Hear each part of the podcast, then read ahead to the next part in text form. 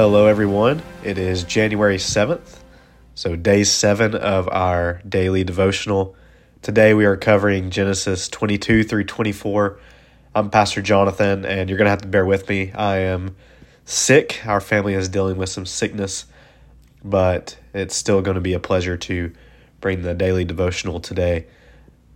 A couple of quick thoughts that I want to share is in our text here, starting in chapter 22, we see after Isaac has been born to Abraham and Sarah, God kind of comes out of nowhere with a humongous test for Abraham. What does the word say? It says, After these things, in verse 1 of chapter 22, God tested Abraham and said to him, Abraham, and he said, Here, here I am. He said, Take your son, your only son Isaac, whom you love, and go to the land of Moriah, and offer him there as a burnt offering on one of the mountains of which I shall tell you. This is pretty crazy when we think about this. I mean, Isaac is who God promised to Abraham and Sarah. He's who the promises of God are fulfilled in, uh, in how Abraham will multiply and his offspring will be as numerous as the stars of the heaven and the sand on the seashore. So, this is a pretty crazy thing for God to even come to Abraham with. But I think it's important for us to notice right away it's a good thing when God tests us. Sometimes God allows tests in our life, sometimes God ordains them and brings them himself. But James 1 in the New Testament tells us this Count it all joy, my brothers, when you meet trials of various kinds. For you know that the testing of your faith produces steadfastness, and let steadfastness have its full effect, that you may be perfect and complete, lacking in nothing. Now, we don't know all of what Abraham was thinking. I'm sure it was crazy. But listen to what the text offers us for how Abraham responds. Verse 3, the very next words are So Abraham rose early in the morning he was going to obey God, and he was going to obey God knowing and trusting in God. And what tests do for us is they reveal if we really trust in God or not. If there are things in our lives that we value more, hope in more, trust in more than the Lord Himself. And so it's a grace of God that He allows tests in our life to reveal whether or not we truly trust him. And so what happens? Well, Abraham and Isaac and two servants saddle up and they head towards the mountain and it's quiet. And you have to think Abraham hated the fact that Isaac was paying really good attention that day, right? Isaac says, uh, Dad, the, the, the fire and the wood are here, but where's the lamb for the burnt offering? And I'm sure that was a dagger to Abraham's heart. But how does Abraham respond? It reveals his faith. This test is working. He says, God will provide for himself the lamb for a burnt offering, my son. And so they go. And when they come to the place that God had told them, Abraham builds the altar, he lays the wood in order, and then it says that he bound Isaac, his son. I don't want us to overlook that. Just reading it, think here that Isaac was probably a preteen, maybe even teenager, maybe even close to his adult years. Uh, so he would have been a strong boy. And there's there's a probability that Isaac was willing to do this. He he carried the wood for his own sacrifice up the mountain, and then he willingly laid down on the altar to be sacrificed. And Abraham reaches up to slaughter him, and the angel of the Lord stops him.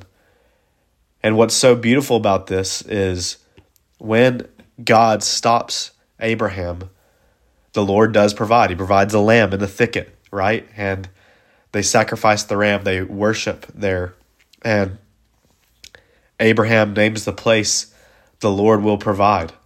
Um, and what is so neat about that is something that we'll come back to in just a little bit.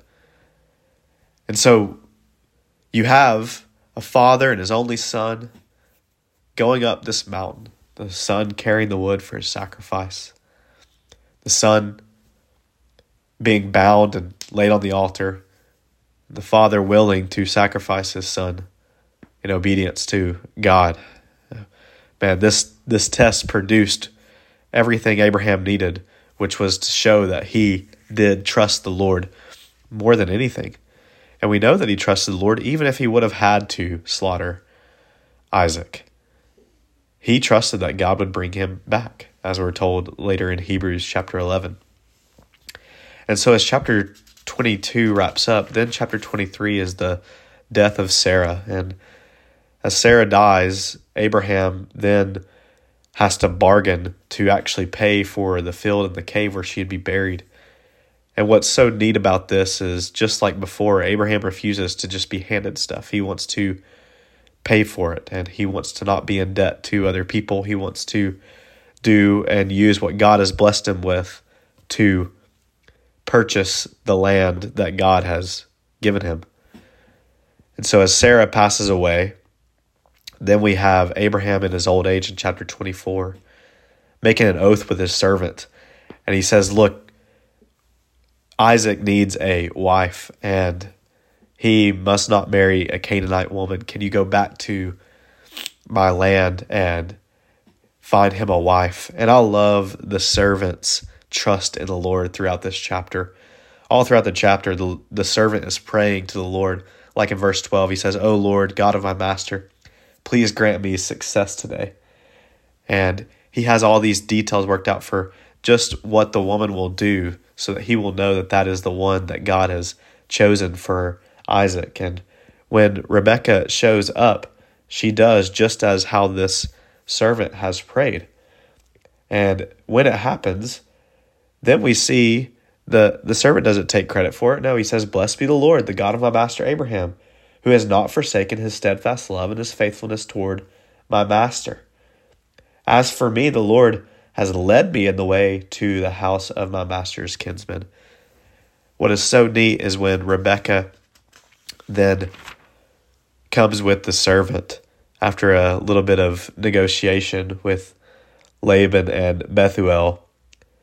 She comes and she sees Isaac from away off, and she says, Who is that walking in the field to meet us? At the end of the chapter, and the servant says, It is my master. And so she took her veil and covered herself, and the servant told Isaac all the things that he had done. Then Isaac brought her into the tent of Sarah's mother and took Rebekah, and she became his wife, and he loved her. And what a beautiful picture of marriage is that what Rebekah sees in Isaac is uh, a man worthy of her trust. And we see that most perfectly in our Savior Jesus. And so I think these passages are just pointing us to the faithfulness of God to us through his Son, Jesus Christ, who was the ultimate sacrifice. He was the lamb that God provided on that very same mountain. He was the one and only Son who carried the wood for his sacrifice. And he laid down his life and willingly did it so that we could all have salvation. See, God does not just provide daily bread, but he provides eternal salvation and then when I think about how Rebecca responds to Isaac, I think we need to see a good picture of Jesus and Isaac as well. And like Rebecca, we need to be the bride that sees him and trusts him, knows that he is fully worthy of all of our hope and trust, and run to him and be loved by him forever and ever. Uh, thank you for bearing with me today. I know it's been a, a tough devotion. I sound terrible, but God bless you. I hope you have a great day. Uh, I'm going to pray for us and let's go and be who God has called us to be. Heavenly Father, we thank you so much for the goodness that you have shown us. Thank you for tests and trials, even when we don't understand the, even the next step. God, we thank you that you are good and you are working uh, to make us steadfast and complete, lacking in nothing. Um, help us to be like Abraham's servant, to pray and to see you in the very small and minute details.